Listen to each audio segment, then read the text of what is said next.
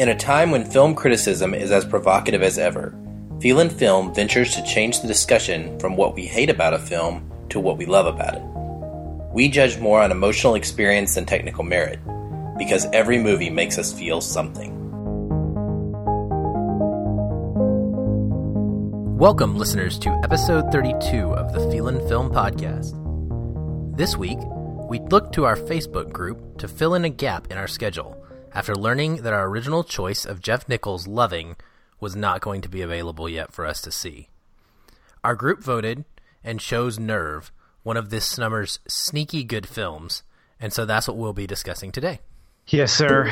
As disappointed as I am, and uh, my heart personally is broken because this, being from Arkansas, Jeff Nichols' movie should have come out in my state where I'm at. I did find out though, and uh, any listeners that might be listening from my area that there is a screening um, the day this podcast comes out uh, in Little Rock at the Ron Robinson Theater. So if you're listening, get tickets because it's going to be epic because Jeff Nichols himself will be there. So little little plug there, and uh, hopefully when uh, I get a chance to see it, I won't be able to tomorrow night, but hopefully when I do get a chance to see it, uh, we'll be able to get a discussion around that. So, as disappointed as I am, I'm excited to talk about Nerve. This is going to be a lot of fun.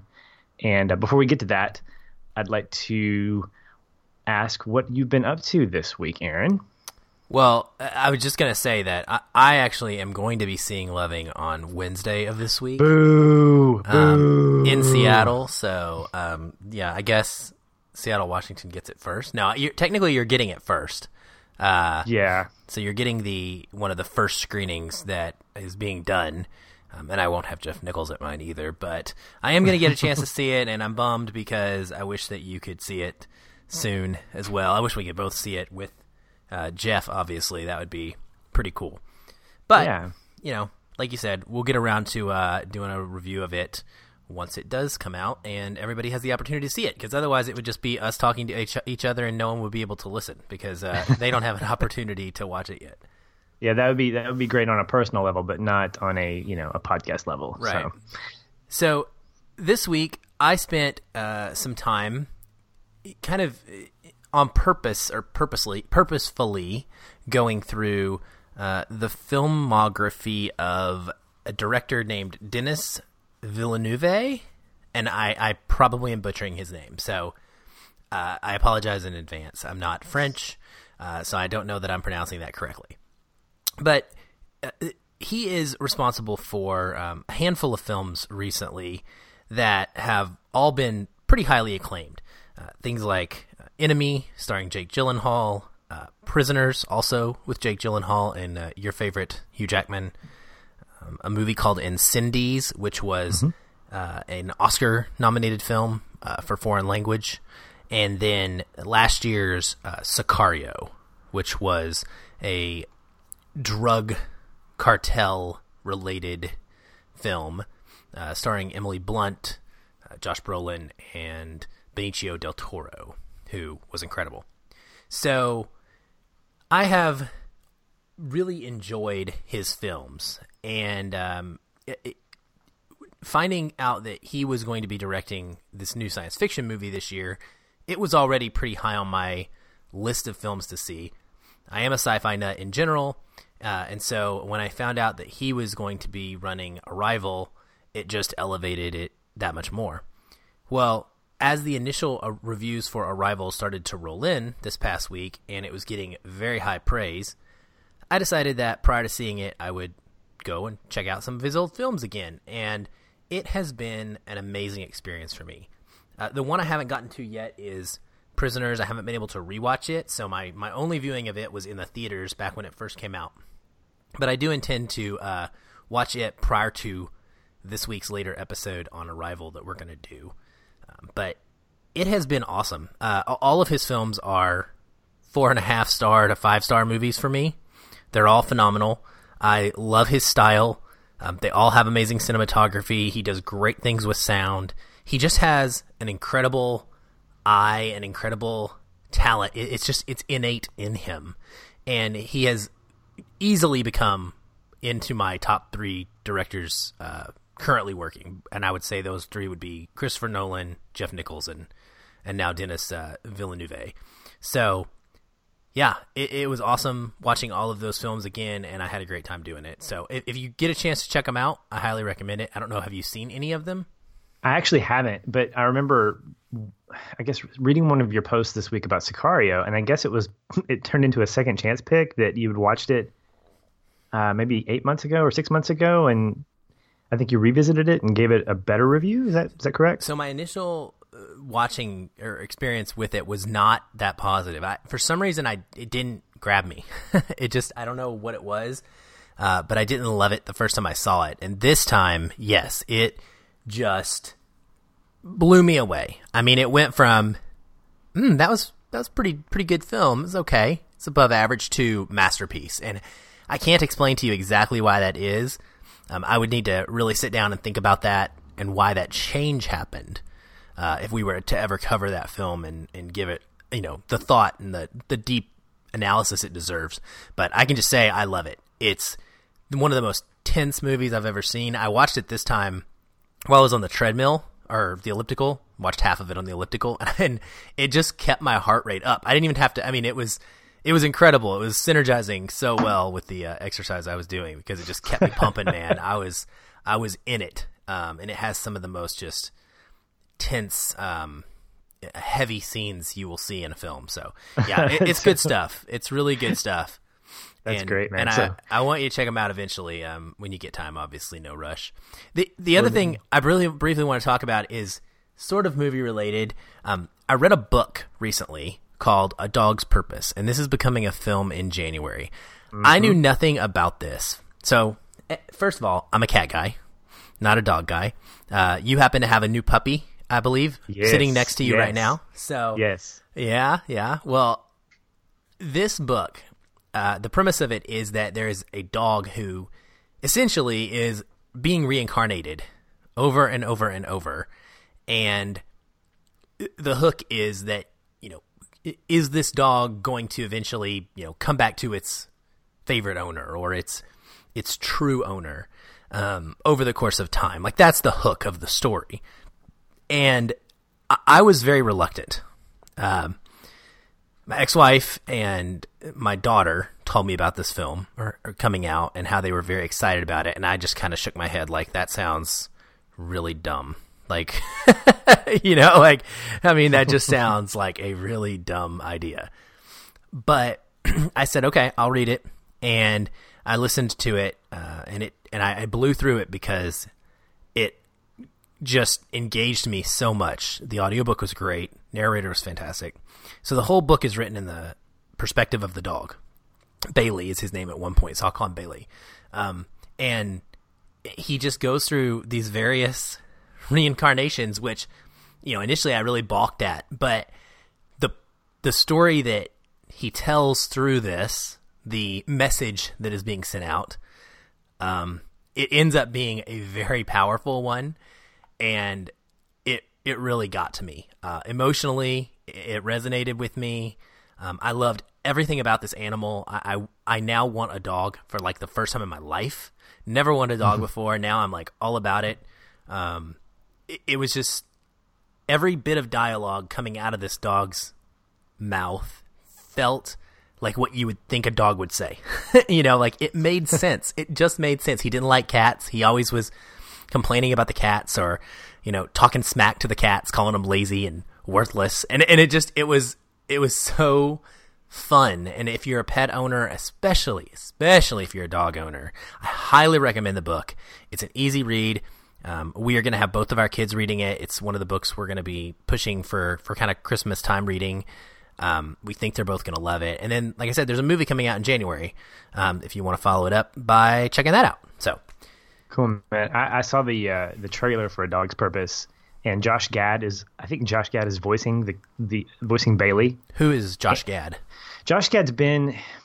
Uh, he he played Olaf in. He voiced Olaf in um, in uh, Frozen. Uh, Frozen, but he's also had a couple of other like comedic roles that I've seen him in. He was in a, a short-lived TV show, I think called POTUS or something. It was a comedy about the first family but he's got just really really fun comedic timing, and he's just got a great.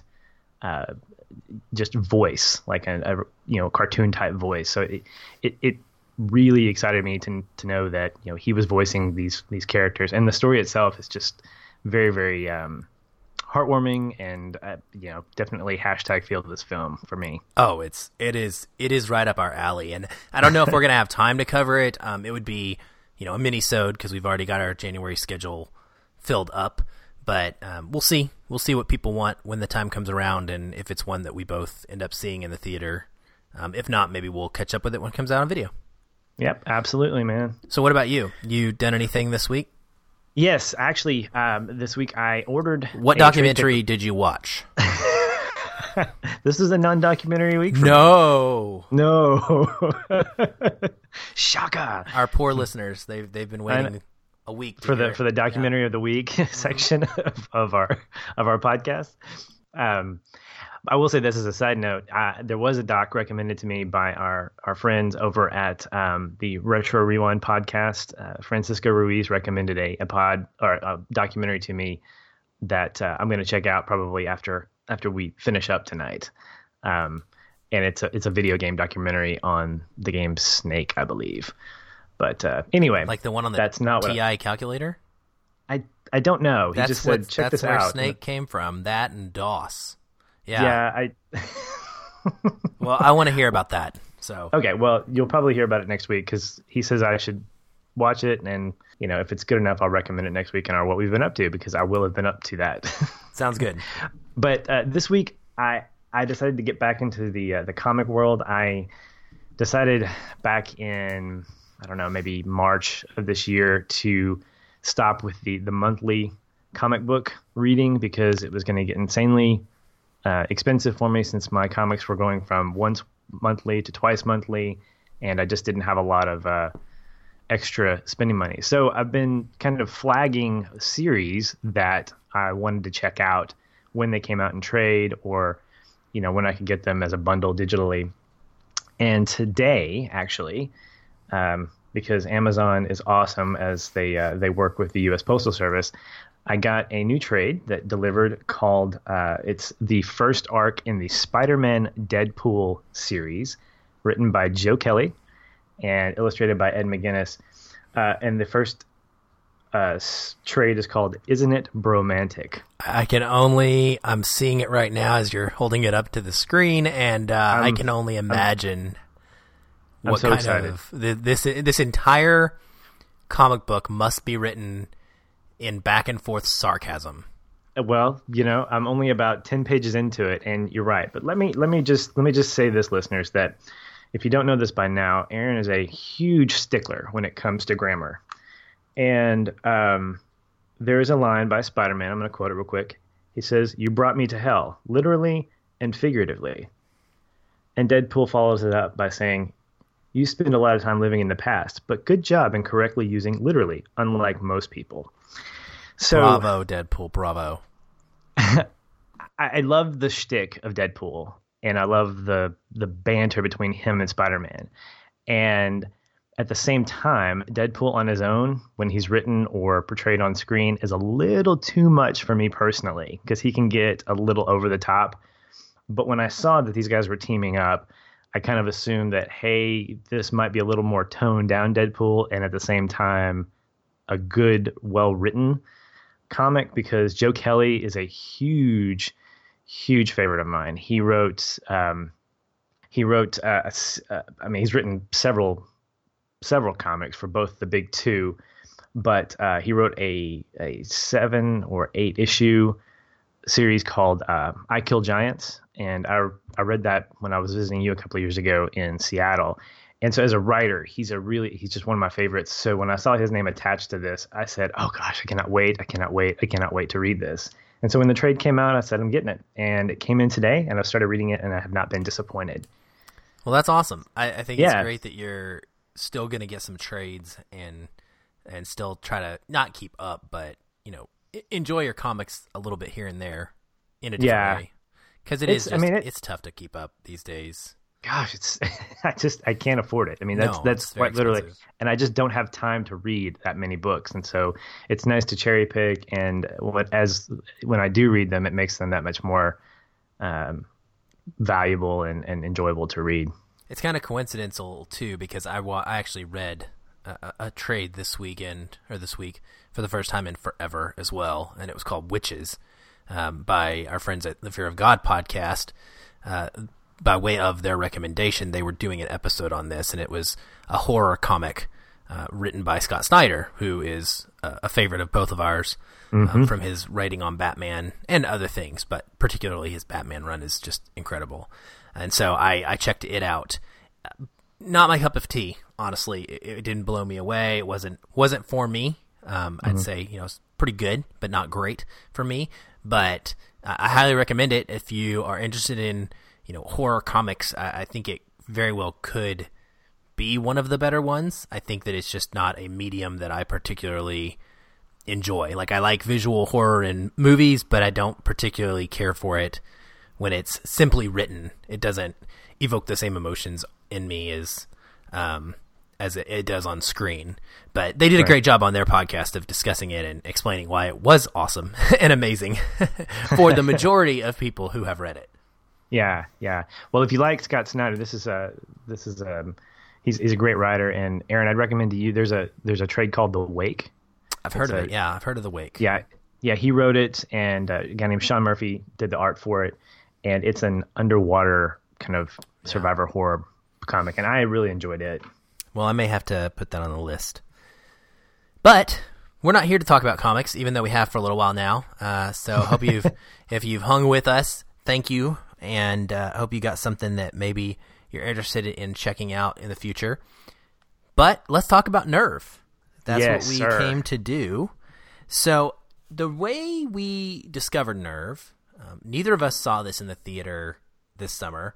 Both of us just kind of glanced right on over it, like the majority of Americans. No one really paid it much attention. It was uh, an interesting hook, I'll admit. Most people would admit that when they saw the trailers for it. Um, but, you know, it was a teen looking movie that didn't have a lot of substance, and in a summer filled with amazing blockbusters and great animated films, it just never was able to really stick out. So it came out on video recently, and I decided to give it a watch. And I came away super impressed and very surprisingly uh, enjoying it. And so I told you about it, Patrick, and triggered you to watch it. And I believe you had a similar reaction. Is that correct? Yeah, I did, so- yeah. so we both we both really ended up liking it, and because of that, when we got around to this week and had to make a call on what to replace loving with, um, we decided to put a vote out to the Facebook group, as I mentioned earlier, um, and we gave them two options. We said we can do Nerve or we can do Money Monster. Uh, Money Monster is another one that I felt was kind of underrated this year, and the group overwhelmingly chose Nerve. So here we are. We both liked it. Um, what what did you like about it? Like what? I guess I'll go last, but you go first. Since there's only two of us, that's probably I guess that's option. how that works. and uh, but uh, yeah, seriously, how, what did you what did you think of the movie? Well, I wa- I started watching it uh, shortly after we recorded last Sunday. This was, um, I, I try to make a, uh, you know, living two hours in the future when when we do this. I'm trying to be the responsible adult and get to bed at a decent hour because we record late for for my time. But darn it, why do you recommend movies to me? So I I queued this thing up. And it got to be about 12, 15, and I said, I got to go to bed. And I was about halfway through this and I mourned a little bit because I was like, I want to finish this. I want to finish this. And so I ended up finishing it the next day on my lunch break. And I walked away really enjoying it uh, in the same way you did. It reminded me a lot of my experience with a movie called Hackers that came out, I think, in the late 90s. This this premise that, I mean, it was not, it wouldn't necessarily be considered, at least on the surface, very quote accurate because I don't know of any. Doubt it. I don't, yeah. yeah, I don't know of any online games that have that ability, but it gets on the edge of of getting you to ask those questions like, well, what if this ta- did happen? And do we have the technology to actually make this work? And, you know, a lot of these questions can be answered with a, at least a somewhat confident yes, which is kind of scary. And so you mix that with some of the visuals and, and the, and the music, all the stuff that we'll get into. And it turned out just to be a really, really great movie experience for me. I wish I'd seen this in the theater. I think I would have really enjoyed some of these uh, you know a few specific scenes um, on the big screen. I think that would have enhanced my viewing experience. But as a story, it was solid, and I was not disappointed at all.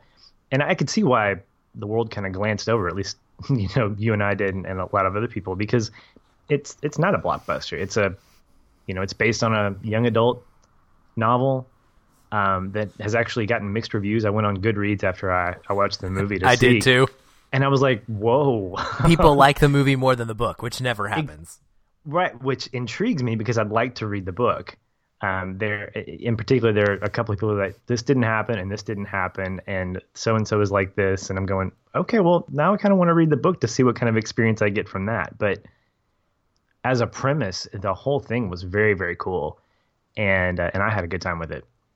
Yeah, me too. And I think it's interesting you mentioned how you know we missed it in the theaters because there was so many other things going on that are that are more noteworthy, right? You know, in the theaters in the summer, we're looking at DC movies and Marvel movies and big blockbusters and and Disney movies and things that are automatically have name value attached to them. And then here comes this thing that's just an adaptation of a YA novel with almost no marketing. Um, there were there were trailers. I saw them and I was like, "Huh, that sounds intriguing. I bet you they can't possibly make a good movie out of that though if it's young adult, you know. and you know, something happened with this one. I I do remember that toward the end of the summer, this movie came back for a second theatrical run. Someone had posted Really? about this in our Facebook group, how they were going to see it in the theater because it came back for a new theatrical run, maybe a week or two weeks, and it was only five bucks. And I thought that was amazing. And I was like, wow, that's what an idea. You know, what what a cool thought to bring your film back and give people another chance to see it and and openly admit, hey, maybe this wasn't worth your 10 to 13 bucks or your $15, you know, over the summer. But we think it's still worth something. And here you can see it on a big screen for 5 bucks. I, dude, I would have paid 13 now that I've seen it, but I easily would have paid 5. I would have mm-hmm. happily, and that would have been awesome. So I wonder if that's a, a a thing that might catch fire a little bit. And if it does, I think the movie goers win in a way because uh, more films at more affordable prices that you can see in theaters is always a good thing. Um, And I, and I love that this movie believed in itself, or that the the production company believed in it enough to send it out there to do that. I thought that was a neat little tidbit. I liked it for much the same reasons you did. Uh, I I really do gravitate toward cautionary tales, um, especially ones in the near future. Kind of like I've talked about in recent episodes, watching these episodes of Black Mirror, this TV show. It's very similar. It's technology in the near future uh, that is so close to our future, so close to our present day that it's believable. And I I bought it. I mean, I bought it uh, almost hook, line, and sinker.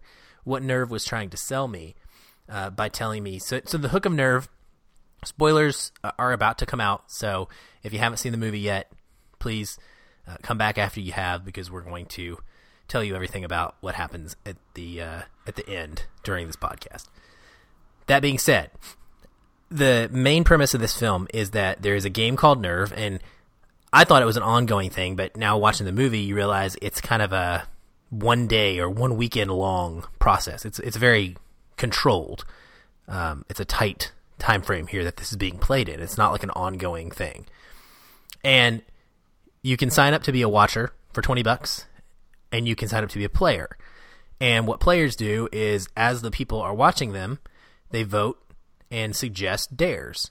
So, character might be dared to moon someone during a cheerleading uh, event during a football game, and if they do, um, that's a very simple dare. Uh, in this world. So that could be a fifty dollar, a hundred dollar deer, let's say, and the character does this thing. They get a hundred dollars wired to their bank account. Wow, pretty cool, right? So right. as people are watching you, the more and more watchers you get, the more and more the dares get harder or more challenging, difficult, um, dangerous in a lot of ways, and the amount of money goes up. And so that's kind of the hook of our story, and where we we jump in to meet our main characters, um, and you know we find out a lot about them. I, so the the thing that blew me away the most about this film, Patrick, mm-hmm. was the soundtrack. I know, I know. I feel like I'm stealing your thunder, but I really Steal liked away, it. I really away. liked it the first time I saw it, and this second viewing that I just had with my uh, preteen and my teenager, when I was taking the notes for the podcast, I really paid attention to every single song and the way it was used. Not necessarily the lyrics of the song. I tend to look at the lyrics of the song, but this time I really just listened to the mood and the tone. And I, I kid you not, every single song is perfectly chosen for the tone of the story at that exact moment in time. And it takes this movie up a big time level that I don't think it could have reached without that soundtrack. And it's not necessarily music that I would listen to on my own in the car. I mean, there's a lot of techno pop stuff going on. Um, there's a little bit of uh, you know folky type stuff going on too. It's a good mixture of different music types and genres, but it just works so well. And for me, it is outside of Sing Street, it is the film that had the most impactful music of the year for me so far. Yeah, I would, I would wholeheartedly agree with you. My wife and I were entertaining um, a family. We were having just hangout time tonight, and he's a huge um, he's, he's a musician, and so he and I are always talking soundtracks and scores and how they work for or against a film. And I didn't talk to him about this this particular movie, but it got me thinking about the things that that you brought up. This soundtrack had a lot of vocal stuff going on. It also had, a, I mean, there's a score that goes. I think the only one that I found that's available for purchase is the score. So all the instrumental stuff, which is more of your electronic type things. Yeah, it's that's a bummer. You know, it is a bummer. However, you know, thanks to thanks to software like Spotify, um, other users have put together all the songs that showed up in the movie and have put playlists together. So I've been listening to those as well. And what I found interesting was that there were very few familiar tracks. Roy Orbison was one of the only ones that I recognized. And that was nice to me because each track amplified the scene that it was placed in. And what I can appreciate about, um, I don't know who's in charge. I mean, obviously the the the composer is more than likely in charge of how his music is used. You know, with the director, obviously, how his music is used in certain scenes. Because, as I've seen in some documentaries, the composer is watching the scene play out, and he's, you know, he's writing and and performing his music to kind of go in line with that. But in both that and the lyrical songs that were in there, it felt very purposeful how these songs were thrown in. It reminded me a lot of Guardians of the Galaxy, a soundtrack oh, that yeah. is is it amplifies the movie. And if you didn't grow up listening to that kind of music in whatever generation, after watching that movie, I imagine that every time you hear those songs, now you think of that movie because you think of the scenes in which those songs are are heard in. And you mentioned Sing Street, by far my favorite of the year. I was riding down the highway the other day, going to a friend's house, listening to Sing Street, and all I could hear was my face was just smiling, and all I could think of was the scenes that these that these songs were being performed in. And I think that's just there's something magical about that how songs and music have this ability to elevate scenes of of of, of movies, give you those flashbulb moments where you remember moments that you emotionally connect to, and and I think that there's a there's a real um, value that's missed sometimes when we when we forget about that because you know like like you I didn't really pay attention to the music the first time around because I was interested more in like what was going on in the story, which you should be. Music Right. should do that. It should not be distracting. Nope. But it's so cool when you watch something a second or third time and you start noticing those little things and how they help your movie experience even more. So I, I just I, I adored the soundtrack. I adored the score, and it's right now it's on it's on repeat at at, at as as much as I can get it. Yeah, I need to check out on Spotify for the, the actual sounds, sounds, Yeah. sound songs. My goodness gracious, um, the soundtrack Sound, sound, for sound. the songs because I really did enjoy it, and and I would like to see if it's something I could listen to, you know, straight through. I mean, it's very well, po- it's very possible that I could. There were quite a few great ones in there. I didn't recognize any of them, even Roy Orbison. So I'm impressed uh, with your listening skills there. The other, the other main thing, there's two, two more big, big things. One would be the story itself and where what the cautionary tale is trying to get to. Uh, but the, the other main aspect of this film that really surprised me um, in a way that just almost blew me away was the visual aesthetic of this movie. I was not prepared for what I was going to see. Right off the bat, this film starts transporting us and putting us in this almost 3D like place. And not you don't have to see the movie in 3D to see that. It just puts you in a in a place where the, the things on the screen are being interacted with and the characters are are interacting with almost these touch like things. I, I don't know how to describe it. Um, to be honest, do you have a better way to describe it than I am trying to right now? Well, I was reminded a lot of the visuals that were used in The Shallows and how impressed we were that we could see conversations happening through various forms of social media like text messaging. And, and this is used quite extensively at the very beginning. Um, and again, I- think there is purpose behind how things are, are done.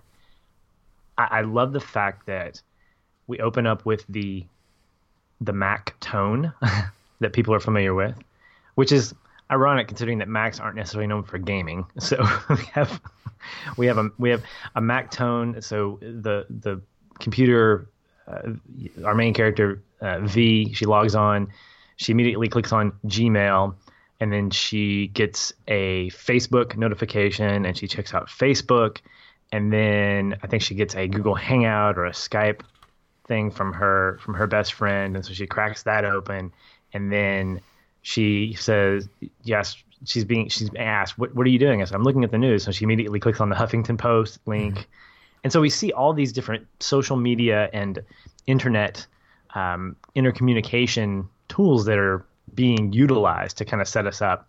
And I think what's happening throughout the movie is that they become more of like game elements. So people are tapping their they're, they're tapping their screens and we're getting it from like behind the screen. So we're seeing like someone say ex, you know when she says accept or you know player versus watcher, we see it from the from the screen's point of view where she taps or somebody swiping something. Exactly. And that's something that I really enjoyed was that as the movie went on, I felt like, and I, this may be me just kind of recreating this in my head, but I felt like more of the visuals, more of the camera work was more game related, either first person point of view, like from a phone, you know, or behind a person's phone or from the screen of a of a device, as opposed to like the film side of things where you're shooting from a cinematic point of view. And I think what that did for me was that got me immersed in this gaming world. Mm-hmm. As the as the thing went on, you know, we're following V, and she's completely disconnected from that world. That's not her thing. And then by the end of the movie, you know, she's at the center of it, and surrounded by all these devices, and surrounded by all these interconnected people who have no faces. You know, they're all covered up. And so I think what the visuals do is they create this quote gaming environment. They put all this electronic stuff in in our faces. They put digital stuff on the movie screen, which makes us feel like we're looking at a a computer screen or a phone or something like that. And so we're getting we're getting perspectives from the device. We're getting perspectives looking at the device, looking at the action from behind the device, and and I think that enhances this this world that the the creative team is trying to to uh, to give to us to say this is how immersive this world of nerve is, and the visuals did did did a ton to to help with that. Yeah, I think they did as well, and it's for me it was just it was all inclusive um, in the depiction of you, know, you use the words gaming, and I know you're just to clarify you're referring to the game of Nerve. Yes, this, not necessarily video gaming. Yeah, um, but the way in which the game of Nerve is played um, in this social media connected way, um, and, and, and the whole thing is just it's it's chock full of references, and I think, I mean, it was written that way on purpose. It's a young adult novel. It's meant to connect to a generation that mm-hmm. Is obsessed with these things. That's why it's a cautionary tale for people that are obsessed with these things. And we see it constantly in this film. We see our culture depicted that way. We see people that always have their phones out, even the people that don't necessarily seem to be playing the game. You'll see, you know, crazy events happening like people speeding by on a motorcycle with a sticker on their helmet. You'll see just people on the street just filming it, right? Mm-hmm. And we see these things today. People will post on Facebook these videos and it'll say, "Oh my gosh, look at this incredible beating that happened on the street." You know mm-hmm. what the first thing I always wonder to myself is, who's the guy why? standing here with the yeah. phone watching this happen? Right. I do not understand that, but that's the culture we live in. Everything is about filming it or getting it on camera. And I went through this myself. Uh, not necessarily recently, but I'd say a year, maybe two years ago, I had a, a time where I really stepped back and took a break from the way I was using social media at the time, um, I was so worried about capturing every moment that I was with my kids or that I was out doing something fun that I really lost track and lost sight of being in that moment and enjoying the time that was there. And so, or the time I was having there. And, you know, in doing that, I shifted where my satisfaction came from, in, in all honesty, from the actual event of spending time with my kids or, you know, hanging out and going to an event somewhere. It, it changed to the satisfaction of people liking that picture or supposedly sharing in that event with me through social media. And I realized how off that was. and that's the culture that we live in these days. I mean, you know, people will do this game at, at dinner or lunch sometimes where they, they all put their cell phones in the middle of the table and then the first person that grabs their phone has to pay.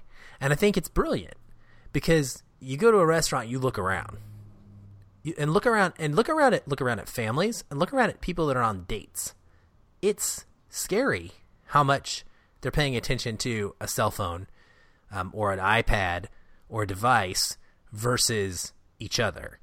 And I think it's a huge reason that we have seen some of the breakdown in personal relationships and communication in our world today because we're just becoming non connected and we do all of our communicating online. We do most of it in a manner where it's safe, it's hidden. This movie shows us that toward the end of it that it brings that point up of all what, look at what you are willing to do or say when you think that your identity is protected when you're mm-hmm. hiding behind this online facade versus what you would do in person in front of someone face to face and so I, I think the movie does a fantastic job of getting the tone of our culture correct and painting it in a light that shows us hey, maybe we need to reevaluate the way that we live. Mm-hmm. Yeah, I would say that there's always, since the social media age and the, the portable electronic device craze or you know technology has come, there's always that. There's been the the conversation about the the the personal disconnect that you get, ironically, from the social connection. And I I would take that one step further and I would say it's probably more of a misconnection. It's a sense of having this false sense of approval or false sense of identity that's wrapped up in how many likes you get or what your status update is viewed as or these things that can become very addicting. And what I think this movie does well is it I think it amplifies the things that are a trend or things that can become and have become issues with not just teens, although that's the primary market. And I think you and I talked about this offline that that was one of the things that I had to kind of process through was that this was definitely not something that I connected with completely because this felt very teenage esque because yeah, it's a teenage film. Mm-hmm. It didn't feel like an adult, you know, exploration of this issue. But I don't but it is an adult issue as well. I mean, my wife and I have tried to make it a point when we go out that we leave our cell phones in the car when we go to dinner. And we try to make sure that conversation happens and that if there's awkward silence, we try to fill it in with more conversation and and um, you know, even like when I'm with my son at night when, when we're playing, I make sure that my my cell is in a different place, or if we're doing something on an electronic device, we're doing it together, and just just all these different personal checks that I know that various people do. Um, but I think this film really amplifies and asks the questions like, you know, where is our identity tied? Is eh, one of the visuals that I, I thought was interesting that that really pointed this out was when someone completed a dare, you see the number of viewers, um, watchers increase because the number of watchers obviously gets you closer to being in the finals. Mm-hmm. And I mm-hmm. think that's kind of the currency is the number of watchers you have, the highest number gets you in the finals. But at the same time, when you complete a dare, you see all these little hearts pop up above the watcher list. So, you know, it's sort of signifying that all these guys are, you know, basically liking what you did. And to see that, I, I'm, I'm trying to just put myself in the position of of V or Ian or um, any of these other players, and I'm thinking, what what kind of you know emotional high you get from that. So you just completed a dare, you mm-hmm. just finished like laying down on a track and let a train go over you, which is one of the dares, and then you get this immediate like feedback that I can imagine just from a you know chemistry standpoint, all of the endorphins and the adrenaline rush that you get from the dare, and then you get that immediate gratification.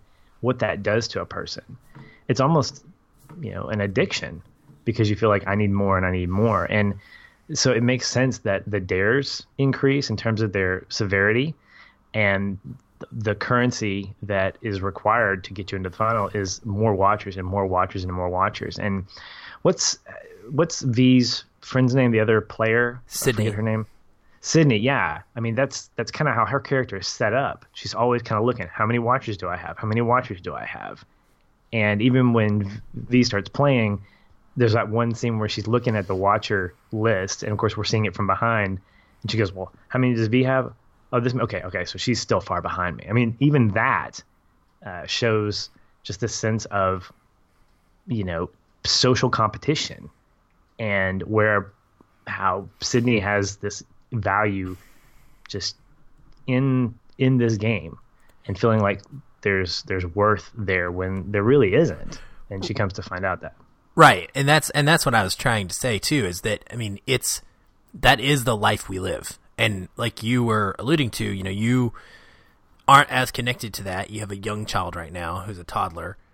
Um and I see it both well, and I would say as a even as an adult, you are less social media connected than a lot of people our age um, or younger than us today.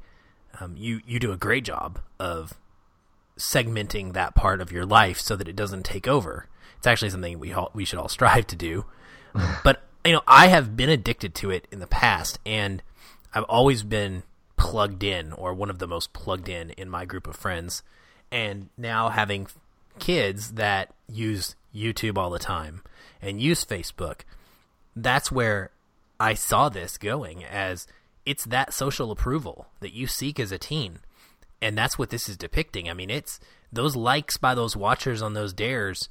It is a rush, and it's the same. It's a similar. It's not in the movie. It's portrayed in a much different way. Obviously, the the high would be higher, but it is a similar rush to post something on Facebook or post a picture of yourself and get a hundred likes and loves and have people telling you how beautiful you are and how mm-hmm. amazing you are. You can't do that in real life. You don't have a hundred people that just walk up to you in a crowd in a circle and start praising you, but you can get mm-hmm. that online. And so teens gravitate toward that in a big way and it becomes something that they truly do rely on in order to get to the finals essentially uh, mentally speaking you know they're trying to level up they're trying to you know become to reach this certain social status and it's yeah. it's a very um, slick and clever way that this story is written to get at that by making it into a thriller and then at the same time, I gotta mention this. It is a this is a thriller rom com, and I have have you ever? I racked my brain. I could not think of another thriller slash romantic comedy, but that is the best way I could describe this movie. It's such a unique blend of genres because I expect with my YA to get very cheesy, very overdone, and very mostly unrealistic romance. And mm-hmm. yet, in this film, I felt that it was completely genuine. Everything about it felt natural to me of how kind of this meeting would go uh, between uh, Ian and V, played by Dave Franco and Emma Roberts, who did an amazing job. Both of them, the two leads, were phenomenal. I think they played it perfectly. At least they did for me. Um, and so we get this this pretty pure depiction of a first date. I mean, they're not like I mean, yes, it's a thriller, so it's go go go and intense and there's things happening, but with the way that media is mostly these days, we would have seen these people jumping in bed after, you know, saying hello and having their first milkshake together. and we don't see that kind of action in this. Uh, I believe mm-hmm. they might kiss twice once during the film and then once at the very very final scene of the film which it is a very very sweet scene they're just sitting on the steps uh, outside of the carousel that they they went to earlier in the film looking out over the water as the sun comes up and there's just a, a brief gentle kiss there and it's it felt so sweet to me and it felt it felt like the way that I would expect a true really really good first date to go mm-hmm. and I like well, that yeah, I, and, and I think they actually kissed three times. Oh, I so missed the first one. time is, but I'm glad you brought that up because it got me thinking about this love story and how on the surface it would look like. Well, that was just completely thrown in. I mean, yeah, whatever. You know, get you know, boy meets girl, boy uh, gets kissed by girl, boy takes girl to city, girl rides on motorcycle with blind boy in front. You know, anyway, but there are three the, the three the three moments you have are her initial dare, and then just after the mom the scene where they have to go 60 miles an hour blindfolded. Mm-hmm. And then that final scene, and I, am not That's sure right. about that. Fi- but, but in, in any case, those three moments, those three kisses, signified three different things. You had the dare, you know, which is more of the, um, it's uh, it, it, it's the you know it's there's no emotion attached to it at all, and then you have the the end of that motorcycle sequence, which is more of an it, it's an adrenaline like. When I watch that, I go, you know, you can make the argument: why are these guys kissing? You know, why why are they so into each other? And if anybody has experienced trauma with somebody else, like an an event that has a high stress level, like a traumatic event, like a car wreck or or something that is done like with someone else, there is a huge emotional connection between those people. So, uh, you know, if there was a, if you know, we're involved in a plane crash or something like that, the people on that plane will always be connected because of that experience. And sometimes those emotional connections bleed into more passionate and, you know, those kind of physical, emotional, intimate relationships. And I think that that moment really sort of you know translated when that kiss but at the very end that last moment it was more genuine. It wasn't because they'd just gone through something traumatic. It wasn't because she was being dared. It was because they both genuinely cared about each other. And I love those. I love those three moments where the same thing happens, but it happens for three different reasons. And they all felt genuine, but they all felt genuine because of the circumstances surrounding them. And throughout the course of the film, the progression of their relationship became more genuine. And so that moment at the very end was completely uh, believable to me. And like you, I, I thought both the leads were great. Every time I see Dave Franco, I just I see his brother just because they look just they have the same mannerisms and just he doesn't look as as just kind of when I say strung out, just as like kind of like oh, you know, right. as James. But they're both phenomenal actors, um, both he and her, and then of course him and him James. But it was great to see Dave Franco in this for sure. Yeah, it took me a while to place him. I, I kept thinking to myself, "Gosh, I've seen this guy. I've seen this guy. Where is this guy from? Where's this guy from?" And finally, I actually had to look it up. I, I failed, um, but he was uh, one of the leads in the Now You See Me series, which I really mm-hmm. enjoy those films quite a bit, and so I got to play the game with my kids when I watched it with them. I was like, "Hey, do you remember where he's from? Do you remember where he's from?" And and then they actually did. So kudos to them for having better memories than their old dad. so one thing that I I really thought was interesting too is just from I've used the words cautionary tale several times. It was so scary to me seeing the initial scenes when V starts up the game because she clicks on the the player and she and then she gets the warning, you know. And I love snitches get stitches. It's one of my favorite little phrases, and is the way that they used it in this one with the you know I think it was a cat like doing the throat slash. It was awesome. um, but they uh, you know she I think she puts her thumbprint down right, mm-hmm. so it must be an iPhone because I don't think Android has that yet. Maybe they do. they do. they, they, Did, did, they did they finally uh, do a thumbprint thing too? Yeah. But um, she puts her thumbprint down, and it immediately starts visually showing us all of these things from her internet world pulling into a profile that it creates for her. And that scared the the bejesus out of me, man, because I have I am what I what I immediately started thinking was, what if this is me? Like, what is getting pulled out of my internet world into this profile. And it pulls her favorite books from a Goodreads type site. And it pay you know it pulls all this data about her. And I was like that's that could happen. Like that actually could happen. Um, and it, you know it goes one step further and obviously it, it's able to grab her bank account information which honestly I, I don't know that it, this could be done on such a massive level, but I, I truly believe that could happen. Something similar to that, if you were to, you know, give a give a thumbprint uh, to a random unknown person who has amazing hacker skills, because that's the kind of world that we live in. We're reaching this this point where we want everything to be in one place. You know, we, a lot a lot of people these days don't even carry a wallet; they just carry their phone, whether it has Apple Pay or something on it, and you can just walk around with it, and your whole life is right there in this one electronic device. It's like many of the sci fi movies we've seen. So it terrified me to see that happen. And I immediately paused the movie watching it the second time and I had a little quick talk with my kids. And I said, I want you to pay attention to the scene we just saw. Um, and this is why you have to be careful about what you put on the internet. You know, personal information, addresses. And my daughter said, Yeah, see, Dad, this is why I work at the Krusty Krab. and I was like, yes, it is exactly why you work at the Krusty Krab and don't say where you really go to school.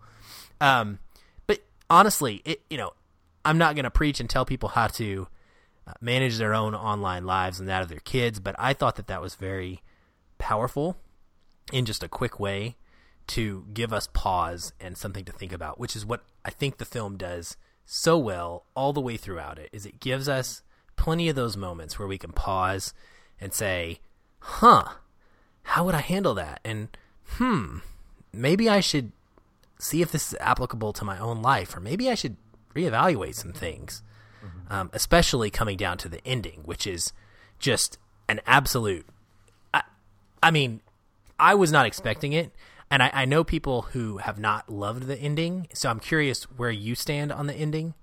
Um, how did did you like it? Did you hate it? I, I liked it. I mean, it. I was expecting a twist of some kind because I didn't expect our main character to to die. Although that would have been, I, this is gonna sound sadistic. That would have been cool because it would have definitely elevated this, um, you know, this idea that they were trying to to kind of get across was that, uh, you know, it's not just one person that that kills this girl. It's everybody watching, and being an accessory to murder uh, was very powerful. So to know that she wasn't dead uh, was kind of eh. But I will say that the message of the film didn't get diluted as a result of that. And because you mentioned that this there was a there was a solid love story with it, um, I don't know that you wanted to get that tragic with with this uh, with this movie. So for me, it was it was good. I, I don't know that I I cared too much for. Again, I I completely respected her speech and you know her just pleading with them to say, "Is this what you really want?" I mean, it's it's, it's almost like a almost a, a weird attempt at being Russell Crowe in Gladiator. Are you not entertained? You know, very much where, like that. Where that was, it was almost uh, not really shot for shot, but that same kind of sequence where there was just a rotating camera, and that's kind of what I thought about. And I'm going, and not really having the dramatic effect that I had with with Gladiator. But again, it didn't dilute the message by any means. And you know, frankly, I was glad that she lived. You know, because I wanted them to live happily ever after on or off the interwebs. Frankly, you were, or Franco, you were. Frankly and Franco. You know, it could be both. well, for me, it was an absolutely chilling moment. Uh, both times I watched it, it was very impactful. Um, I bought into it fully. Uh, I let myself be immersed in this world, and I felt like it was totally just exactly how it should end. Frankly, from the, from start to finish of the entire final sequence, I had no problems with with that. Um, the way in which she gives them that you know that warning in a way, and then we see them voting the yes or no, um, and then ultimately the moment where the it is revealed, and everybody starts seeing on their phone their username, you know, change to, to their real name, and it says you are an accessory for murder, and we see people at bars, we see people of all walks of life, all races, all genders, all ages. We see parents, you know, we see young people. My favorite, or the most, like I said, chilling one for me. There's a guy that's in his kitchen and he looks at his phone. We don't see his phone, and then he just puts it down on the counter upside down and starts walking away. And mm-hmm. it's like it's that oh crap moment where people are now realizing, yeah, I, I was hiding behind this facade, thinking that I was, you know, completely unculpable but in reality, I am responsible for this. And it's that realization of what you have participated in in this hive mind action. Um, and they, you know, they're thinking that they have killed her. Mm-hmm. So I-, I loved it. I thought it was great. I like the end how our villain in this film is Ty Don't Die, which has a great screen name by the way, and is is pretty witty considering his uh, history of Seattle and what took place there in the game. Right. And so I love that we we expect him to be this awful person. But once we learn that he's doing what Ian is doing, he's just trying to survive and get his identity and his life back. He's fighting right. for his own self. Um, I like the ending where he comes up to Ian and he just said, or uh, he, he comes, yeah, he comes up to Ian. He says, "We cool," and Ian says, "Yeah, we're free." And I love that that yeah. ending piece right there. What I didn't like is the hacking. I thought I thought that was a little bit that's where the movie kind of got a little off for me and where it, it, lost a little bit of its impact because right. you had this teenager who happened to know this underground fastest internet in New York site and could get in there and bring this whole anonymous game down, and that that was a little too much for me to believe. Mm-hmm. But Yeah. you know what? It, you're going to get that in most thrillers, whether they're young adult or not. Well, yeah, I mean, and that's that's where the reminder of the movie Hackers came from because it became very implausible in certain moments. But at that point, the thing that I liked most about this movie was the the storytelling device of using realistic to get me into the more uh, not sci-fi, but the more unrealistic suspend your disbelief. Uh, uh, Mission Impossible is one of these that just it starts you off with a suspension of disbelief, and I love that storytelling device. I love this blend though, where you're walking that fine line of okay, could this really happen? Okay, the the hacking maybe not so much, but this.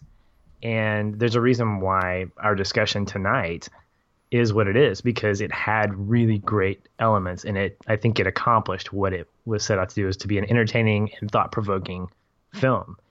And uh, and I'm glad it did because it definitely brings out some some good good issues and good discussion to have. Yeah. So you mentioned that that was one of your favorites. What uh, do you have a connecting point for this film? Is there anything that really stood out to you above I- and I- beyond anything else? I do. There were two moments. I'm gonna. My runner-up was the the scene with Ian on the crane, looking down, and his whole that whole moment of him. You know, we're seeing it from kind of like a, a GoPro standpoint. I, I wish I were in the theater because the vertigo in me would probably just go wacky. Yeah, seeing that. I'm not a fan of heights either, and that that was not not cool at all. but but I love that moment where he where he's counting, and when he gets to one, he just gives the bird to his camera. Yep. and uh, but but the the moment for me, and this goes back to what you pointed out about the love story, was the scene in the tattoo parlor. And at the beginning, I think there was a message on her, her screen that says, "Do you trust him?" yep. and the next thing you see is them walking into the tattoo parlor and it's it seems very child you know very very juvenile like oh no he's going to give her a tattoo it's going to say like you know you know bend over or something like that you know or just some weird like you know tweety bird tattoo and we see uh, he's having fun with it. We think he's being kind of mischievous and and so she starts getting the tattoo and she starts getting hurt. And so he starts playing that wu-tang clan song because he he remembers earlier that you know she was a fan of uh of of the Wu Tang Clan, and and then it's revealed that the tattoo that he picked out for her was a lighthouse, going back to that initial moment where she was telling him that it was her favorite book and why, and how a lighthouse is what you end up, you know, it has to it's going to mean something different for every person that that reads the book. The lighthouse means something different for every person reading it, and for me you know, I think at this point, I believed when I, I believed Ian when he basically kind of showed how much he cared about her, even though we see him uh, doing some things to manipulate her, like leading her to the party to fight with to fight with Sid.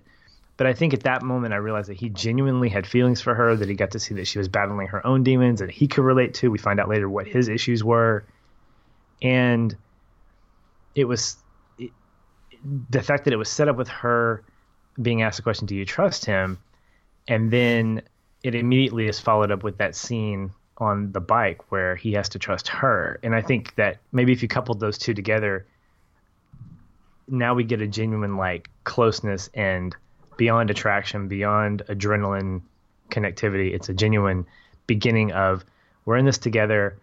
And no matter what, I I, I have to, you know, I think for for me, that moment really brought about a sense of um, of real uh, relationship genuineness and love that those two had for each other, and particularly him for her. And so that that that I think was was my connecting point. That's a good one. I think it's uh it's it's important to note that you know this is a thriller and the connecting point is a romantic moment. So uh, it really does speak to how well this blends those elements together um, without being overly cheesy. And I really like that scene too. And that for that reason, um, I thought that throughout the film that they they show us a genuine sense of these two people really enjoying and liking each other for more than just the game. Um, The scene where they're running out of the the store in their underwear. I mean, it's brilliant. Oh, yeah. And I, I mean, I actually, I actually really like the fact that they don't steal the clothes too from a storytelling Yeah. device. You know, this is a again it goes back to that somewhat pure storytelling compared to a lot of the things we we get these days. And they they don't steal the clothes, and and that they make that decision together. He doesn't try to convince her to steal the clothes. You know, and they they do it together. And and I and I love that you chose that because you're right. That is kind of the culmination where it feels like they really have kind of crossed that line of truly caring about each other, even though eventually he does make a poor choice uh, by trying he, because he's trying to win the game, and we learn why later. So, uh, for me, the the first I will say my favorite moment in the film, my favorite line of dialogue. It's too brief of a of a scene really to consider a connecting point, but when she first meets Ian and she's first going through this struggle of whether or not to continue on this journey. You know, he asks her to come with him, and he's standing there on his motorcycle, and she says, The second I feel uncomfortable, I'm out. And he just looks at her and he nods and he says, That's fair. And I love that. I don't I don't know why, but like that is that was such a powerful moment for me that he acknowledges it and it's when she kind of narratively she she changes because she is she's made the step to you know kiss the stranger and and try the game a little bit but that's when she really embarks on the decision to try to give herself an uh, to really embrace changing her personality uh, more than just a, a one-off moment and so i really like that but the most impactful scene for me is actually uh, it's twofold. One is kind of like a precursor to the other. It's the cat fight, and uh, Not the know- literal cat fight. There are no cats in this. movie, no, right? but there is a Except the one- fantastic uh, one of the things that pops up on the screen during the cat fight, which is another thing I really love about this film, is the comments that pop up on the screen as the dares are happening that the watchers Yeah. are leaving. I had to point that out to my kids too because some of it is just disgusting. You know, it's like skinny AF and you know, they're making fun of of each other and it's just oh, it's it's t- it's gross. But realistic. Um but in this, one of the emojis is a cat and then a punch and then a cat. it's a cat fight, and I thought that was really cute. Um, but anyway, the this moment for me is important because I feel like every set of close friends, and you know, we can even attest to this because we've been best friends since high school. You you don't you don't always love each other and like each other. Or you, you may always love each other, but you don't always like each other. Just like family. And a lot of times when you do have such a strong relationship with someone, you don't vent your frustrations with that person. So in this scene, what we see is V has now vented, and of course it's been broadcast unknowingly. And she follows that up by both of them just telling each other how they really feel. And I think that it's good because in a way that they're getting some stuff out that needed to be out there. And I think that acknowledging that they sometimes have those feelings about each other is so important and so healthy for a good friendship. Because V does think that Sid is insecure. Like, it's not her just spouting off and making up words to be hateful. It's a true feeling that she has. And it's something that they need to talk about and that they can work through and discuss. And obviously, this is not the right place for that. But in this in this this event, they're able to kind of break through that wall, I think. And that's why I say this is twofold because then, you know, this gets followed up by the scene when they come back together. And it's like just like true lifelong friendship, they overcome that fight pretty quickly because Yeah. it gets real, right? It gets real real quick. The moment V's walking on that ladder, Sid is like, "Okay, stop." Like th- I don't I don't care how mad I am at you. Your life is on the line here and this is not okay. Mm-hmm. And so I love how it ends because one of the last times we see them together is when they're about to walk when v, v is walking away from the car as Sid is leaving with Tommy, and they give each other the little nose tap. Yep, the little nose motion where they touch each other's no- or they touch their nose, and I just I I got I didn't I didn't get teary in this movie, but that that moment gave me a choke a little bit because I was like, yeah, that's that's what I want to see. I w- I don't want to just see a fight for the sake of you know gratuitousness in a film just to give us a, something to to get all riled up over. I want to see it actually mean something, and it did because it came back and they became closer because of this experience, and their true friendship was able to weather that storm because they did care and love about each other so much. And so, for me, that had to be the most impactful kind of moment of the whole movie. Yeah, absolutely, man. And I'm glad you brought that up because I think um, when we look at those two relationships, seeing them pay off and seeing that that uh, the what, well, and, and I didn't notice this until the second time around. That the interesting the twist at the end, how it was set up, where we show we see we see Sid on the payphone, and then we don't see who she's talking to. We we're never told who she's talking to, and we realize later on, oh, she's talking to she's talking to uh, Ty. to, yeah. Ty, and um, uh, yeah, just that's good stuff, man. I, I, yeah, I don't have anything to add to that. It's just good. so good. Yeah, well, since we're at the end, I want to mention one last thing. The coolest ending credit scene. This has got to be right up there. Um, my kids and I watched it once through. We rewound it, watched it again because it was just so awesome. They did this fun blend of all these different social media sites and, and internet things, just like they did there at the beginning um, when they were doing the credits, and uh, it, it was a lot of fun. So if you watch this movie again, I urge you to pay attention to the whole credits because they're just they're presented in a very unique visual way that it's exciting to see them. and uh, I will take I will take note and do that. Yeah. So, uh, well, that's it for for us, man. So, I guess if people want to get in touch with you and talk to you further about this or talk to us further about this, where can they do that? Well, I'm not going to say anything because I felt really, really, you know, it's this is weighing heavily, so I'm not going to give any social media. No, I'm kidding. I'm not going to do that. now, if you if you want to find me, you can do so uh, at, at, at your leisure with uh, Shoeless Patch. I'm at Twitter, S H O E L E S S P A T C H. I'm also at Facebook.com slash slash Shoeless Patch. Uh, if you want to connect with us as a whole, you can catch us at feelinfilm.com or on the Twitter machine at feelinfilm, F E E L I N F I L M. And uh, you can always get to our Facebook group from uh, our Facebook page, facebook.com slash feelinfilm. Yes, you can. And if you want to reach me and give me lots of likes and hearts and make me feel valued as a person because that's what my identity is wrapped up in, you can find me all over the interwebs at Aaron L. White, A R O N E L W H I T E.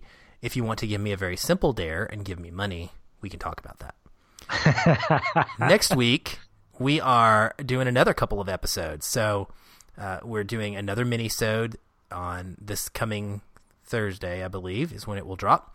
Thursday night, early Friday morning.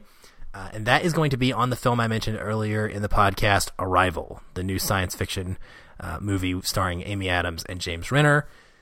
If you've been part of our group already or follow me on Twitter, you will know that I have already seen the film and you can expect a lot of gushing when it comes to this movie. Patrick has yet to see it, so um, we we are yet to know what his feelings will be. But I can assure you that regardless, it is going to be a very very good conversation. Um, probably one of the more deep ones that we've been able to have. Uh, it is definitely a feeling type of film. So I urge you, if you get a chance, go see Arrival. If you have any interest in science fiction that makes you think, that makes you ponder and question things, um, whether it be spiritual, spiritually, um, whether it be concepts of time, um, of grief, of love, all of those things. This is not an action movie. This is more of a slow burn, cerebral type of science fiction, and I, I just highly, highly, highly recommend it. Um, not just because I want you to listen to the show, but because I think it's a movie that you could get a lot out of and really enjoy as well. Uh, after that, Saturday, well, not Saturday, the next weekend, sorry, we will be covering Fantastic Beasts and Where to Find Them, the newest uh, Harry Potter franchise movie uh, featuring, gosh, who is in Benedict it? Cumberbatch? No, it's not Benedict Cumberbatch. It's the. Sorry, I get him confused with the guy from uh, Theory of Everything or Yeah, whatever. it's Um, the what- same. Yeah, that's who it is. it's uh, Eddie Redmayne. Uh, yeah. we do know who we're talking about. But um, yeah, very interested to see that one. I have not seen that trailer yet, so I'm going into that one blind, and I'm excited to be able to talk about that next week. So, two more theater movies coming at you here very shortly. All right, exciting times, man. Looking forward to both and looking forward to the discussion following those. Me as well. Well, I hope you've enjoyed today's episode, and if you want to find us, uh, look up some other old ones, uh, look for movies you've seen, give those a listen, and then come back and talk to us about them on Facebook. Until next time, stay. And keep feeling film.